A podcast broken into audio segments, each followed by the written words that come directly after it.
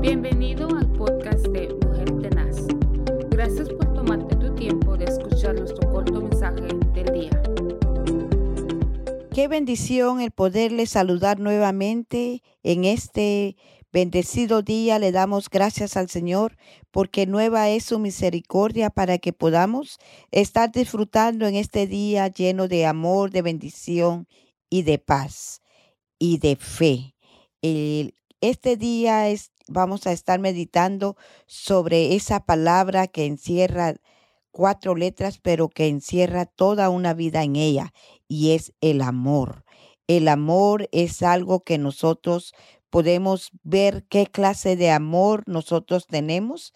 El Señor nos hace dos, dos mandamientos, nos da en la palabra amor, y la palabra amor, dice la palabra del Señor, en el libro de San Juan 3:16, en esta versión diferente, porque Dios amó tanto al mundo que entregó a su Hijo unigénito para que nadie que demuestre tener fe en Él sea destruido, sino que tenga vida eterna.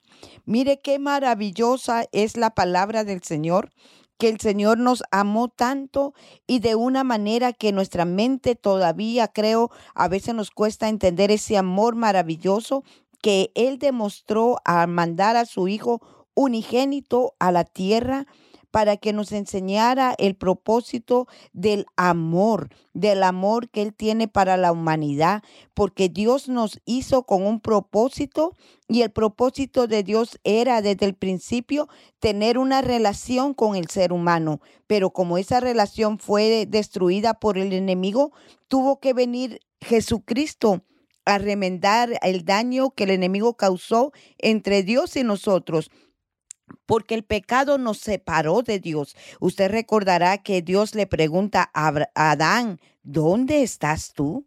Ahora el Señor le dice, ¿dónde estás tú? Mire qué preciosa es esta palabra que Dios eh, dice que no quiere que nosotros eh, tengamos perdición, sino que vengamos a entender ese propósito del amor que Él dio a su Hijo, a su Hijo unigénito. Eh, podemos entender hoy que la esencia del amor viene de Dios. Y el segundo mandamiento dice que es similar, amar a Dios sobre todas las cosas, ¿verdad? Ese es el primero. Pero el segundo es amar a mi prójimo como a mí mismo. El Señor nos enseña a que nosotros amemos a nuestro prójimo como nosotros nos amamos. De la misma manera que nosotros nos amamos, así nosotros tenemos que demostrar amor por el prójimo. ¿Y quién es mi prójimo? Preguntará usted.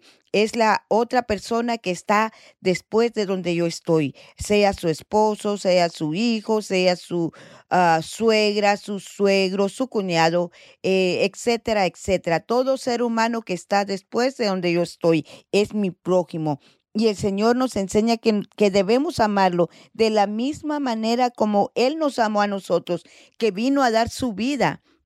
La Biblia dice que Él no perdió la vida, que nadie se la quitó, sino que Él la dio por amor de nosotros. En el libro de Corintios capítulo 13 podemos encontrar la esencia del amor, que el amor es sufrido, el amor es benigno, el amor no es jactancioso, no, tiene envidia, el amor tiene tantas ah, cosas que podemos ver en el libro de Primera de Corintios capítulo 13, pero dice que puede pasar todo, pero el amor va a permanecer. Ahora pues permanezca la fe, la esperanza y el amor. Y el mayor de estos es el amor.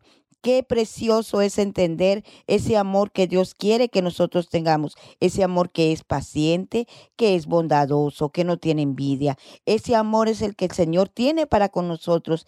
Y es el amor que el Señor quiere que nosotros hoy en día lo estemos dando, aún sin esperar que aquella persona no reacciona, que no demuestra el amor como nosotros lo estamos demostrando.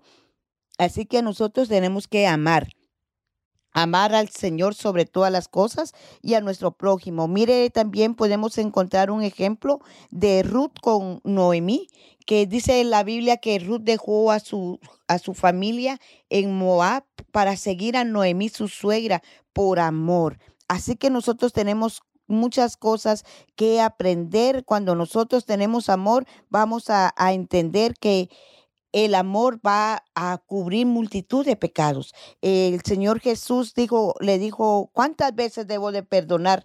Siete, le dijo Pedro. No, no, le dijo Jesús. No son siete, son setenta veces siete. Yo debo de perdonar a quien contra mí se levante o contra mí me ofenda. Así que nosotros tenemos que dar el amor que Dios quiere que nosotros demos. Ese amor que va a cubrir multitud de pecados y ese amor que es para siempre el amor a sus esposas, su esposo, su ser querido, sus hijos, que es lo primordial después de Dios, ¿verdad? Son nuestros hijos, que son la herencia que el Señor puso en nuestras manos.